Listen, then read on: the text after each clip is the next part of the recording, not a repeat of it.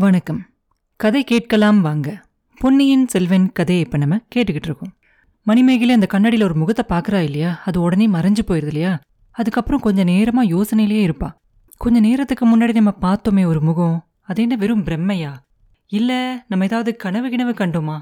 நல்லா முழிச்சுக்கிட்டு தானே இருக்கோம். தூங்க கூட இல்லையே நம்ம. இளையராணிக்காக தயார் பண்ண அந்த புறத்து அறையில் தானே நம்ம நின்றுக்கிட்டு இருக்கோம். கண்ணாடி முன்னாடி நின்று நம்ம முகம் கூட நல்லா தெரியுதே. அப்போ எங்கேருந்து அந்த முகம் வந்துச்சு? அப்படின்னு சொல்லி அவள் யோசிச்சுக்கிட்டு இருக்கும்போது அந்த கண்ணாடிக்கு எதிர்ப்புறத்துல இருக்க சுவர் அவளுக்கு ஞாபகம் வருது. அதுல ஒரு ரகசிய வழி இருக்கு அப்படிங்கிறதும் அது உள்ள இருந்தும் திறக்கலாம் வெளியே இருந்தும் திறக்கலாம் அப்படிங்கிறதும் அவளுக்கு ஏற்கனவே தெரியும். ஒருவேளை அங்கிருந்து தான் வந்திருக்குமோ அப்படின்னு சொல்லி அந்த ரகசிய கதவு இருக்கும் இல்லையா அந்த இடத்துல போய் அவ காதை வச்சு பாப்பா. அது மரத்தால செஞ்ச கதவு தான். ஆனா பார்த்தா அந்த இடத்துல ஒரு கதவு இருக்கிறது தெரியாது. அந்த கதவு கிட்ட காது வச்சு பார்த்தா அங்க ஏதோ ஒரு சத்தம் கேட்ட மாதிரி இருக்கும் அவளுக்கு. உடனே மணிமேகலை மெதுவா போய் அந்த ரகசிய கதவை திறப்பா. வேட்ட மண்டபத்துக்குள்ள எட்டி பாப்பா. அந்த மண்டபத்துல முக்காவாசி இருட்டாக தான் இருக்கும். ஒரு மூலையில ஒரு அகல் விளக்கு மாத்திரம் எரிஞ்சுக்கிட்டு இருக்கும். திடீர்னு அந்த அகல் விளக்கோட வெளிச்சம் ஒரு வினாடி மாத்திரம் மறைஞ்சு மறுபடியும் நல்லா தெரிஞ்ச மாதிரி அவளுக்கு தெரியும். அப்ப யாரோ அந்த அகல் விளக்கோட வெளிச்சத்துக்கு முன்னாடி நடந்திருக்காங்க. அதனால தான் ஒரு நிமிஷம் அந்த வெளிச்சம் கம்மியாகி மறுபடியும் பளிச்சுன்னு தெரிஞ்சிச்சு.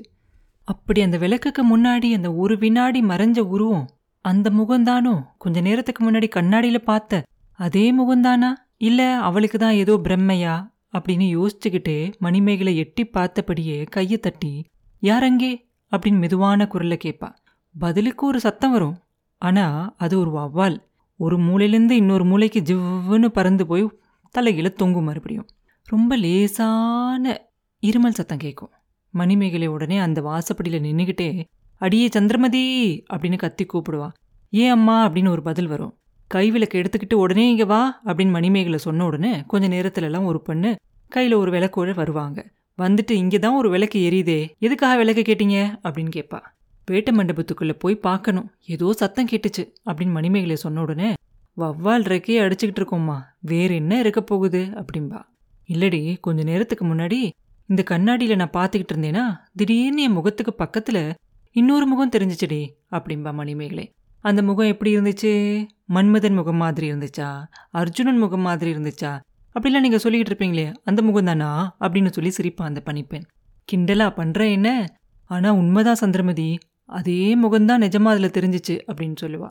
எல்லா பெண்களுக்குமே இப்படி தான் கொஞ்ச நாளைக்கு பிரம்ம பிடிச்ச மாதிரி இருக்கும். உங்களுக்கும் இன்னொரு ரெண்டு நாள் தான் அப்படி இருக்கும். நாளைக்கு காஞ்சியிலிருந்து இளவரசர் வந்துருவார் இல்லையா? அவரை பார்த்துட்டா அந்த பழைய முகம் அடியோட மறந்து போயிடும் அப்படின்னு சொல்லுவா. அது இருக்கட்டும் இப்போ வேட்ட மண்டபத்துக்குள்ளே போய் பார்க்கலாம் வா அப்படின்னு அவளையும் கூட்டிக்கிட்டு ரெண்டு பேரும் போவாங்க. இது வீண் வேலை அங்கே யாரும் இருக்க போகிறதில்ல அப்படின்னு அவள் சொன்னாலும் கூட மணிமேகலை இல்லை போய் பார்த்தே ஆகணும்னு சொல்லி பிடிவாதம் பண்ணி ரெண்டு பேரும் அந்த வேட்ட மண்டபத்துக்குள்ளே போய் பார்ப்பாங்க. ரெண்டு பேரும் சுற்றி சுற்றி பார்த்துக்கிட்டே போவாங்க. சந்திரமதி அவள் கையில் இருந்த அந்த விளக்க மேலே தூக்கி அந்த உயிரில்லாத மிருகங்களை மட்டும் பார்த்துக்கிட்டே போவா. மணிமேகலையோ ஒரு சில சமயம் தரையில் பார்ப்பா. தரையில் இருந்த அந்த தூசியில் அங்கே இங்கே கால் தடம் இருக்கும் இல்லையா? அதெல்லாம் கவனிச்சுக்கிட்டே போவான் அம்மா அதோ அப்படின்னு சொல்லுவா சந்திரமதி. என்னடி இப்படி பதற அப்படின்னு மணிமேகலை கேட்ட உடனே அதோ அந்த வாலில்லா குரங்கு அசைஞ்ச மாதிரி இருக்கு அப்படின்னு சொல்லுவா. உன்னை பார்த்து அது அதோட சந்தோஷத்தை தெரியப்படுத்துதாக்கும் அப்படின்னு மணிமேகலை சொன்ன உடனே என்னம்மா என்னை கேலி செய்றீங்களே அப்படின்னு கேட்பா நான் மட்டும் பிரேம பிடிச்சு அலையிறேன் அப்படின்னு நீ மட்டும் என்னை கேலி செய்யலையா?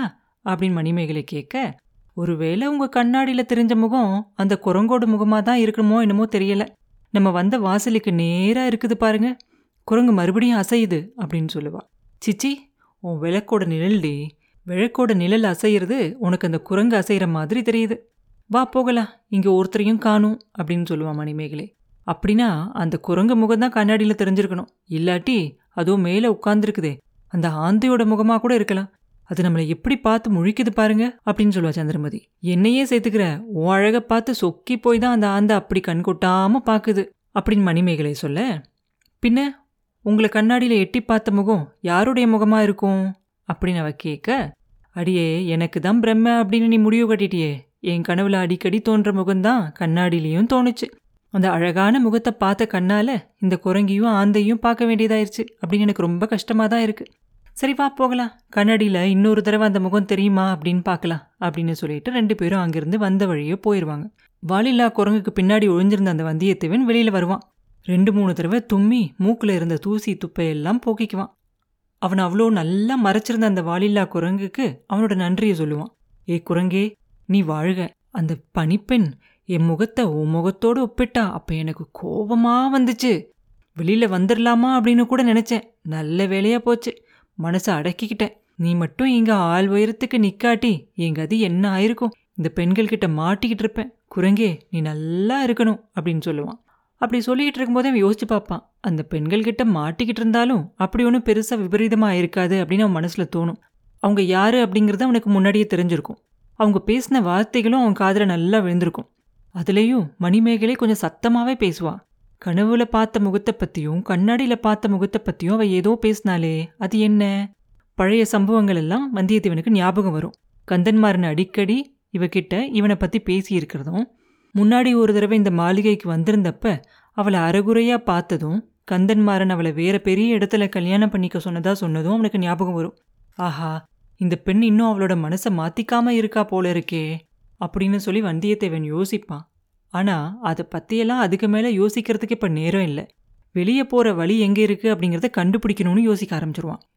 அரண்மனைக்குள்ள போகணும்னா இது அந்த புறத்துக்குள்ள போகுது. இந்த அறவழியா போனா மணிமேகலை மட்டும் இருந்தா ஏதாவது சொல்லி கிள்ளி போய் சொல்லி கிள்ளி தப்பிக்கலாம். அவனா அவ கூட வேற யாராவது இருந்தா எப்படி தப்பிக்கிறது? ஒருவேளை சம்புவரையர்கிட்ட மாட்டிக்கிட்டா கொன்னே போட்டுருவார்.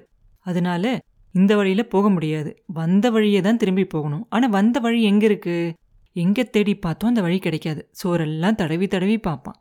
அப்புறம் கொஞ்ச நேரம் நின்று யோசிச்சு பார்ப்பான். எங்கேருந்து வந்தோம் அப்படின்னு. அவனுக்கு மேலே வந்த உடனே ஒரு முதலையை பார்த்த ஞாபகம் இருக்கும். உடனே அந்த முதலை எங்கே இருக்கோ அந்த முதலைக்கிட்ட போய் அந்த இடத்துல இருக்க சோறெல்லாம் தடவி தடவி பார்ப்பான். அங்கேயும் ஒன்றுமே இருக்காது. மறுபடியும் வந்தியத்தேவனோட கவனம் அந்த தரையில் இருக்கிற முதலை மேலே போகும். அது மேலே அவனுக்கு கோபமாக வரும். முதலையே எதுக்காக இப்படி வாயை பிளந்துக்கிட்டு இருக்க? அப்படின்னு சொல்லிக்கிட்டே அதை ஓங்கி ஒரு உத விடுவான். உதஞ்சப்ப முதல்ல கொஞ்சம் நகரும். அதே சமயத்துல சோறு ஓரமா தரையில ஒரு சின்ன ஓட்ட தெரியும். ஆஹா நீதான் நான் வழியை அடைச்சிக்கிட்டு இருக்க? முட்டாள் முதலையே முன்னாலேயே சொல்றதுக்கு என்ன? அப்படின்னு சொல்லிக்கிட்டே வந்தியத்தேவன் குனிஞ்சு அந்த முதலையை பிடிச்சு நகர்த்துவான். முதல்ல நகர நகர சோறு ஓரத்துல இருக்க ஓட்ட பெருசாயிட்டே வரும். கீழே படிகளும் தெரியும். அப்புறம் என்ன நடந்துச்சு? அப்படிங்கிறத அடுத்த பதிவில் பார்ப்போம். மீண்டும் உங்களை அடுத்த பதிவில் சந்திக்கும் வரை உங்களிடமிருந்து விடைபெறுவது உண்ணாமலே பாபு. நன்றி.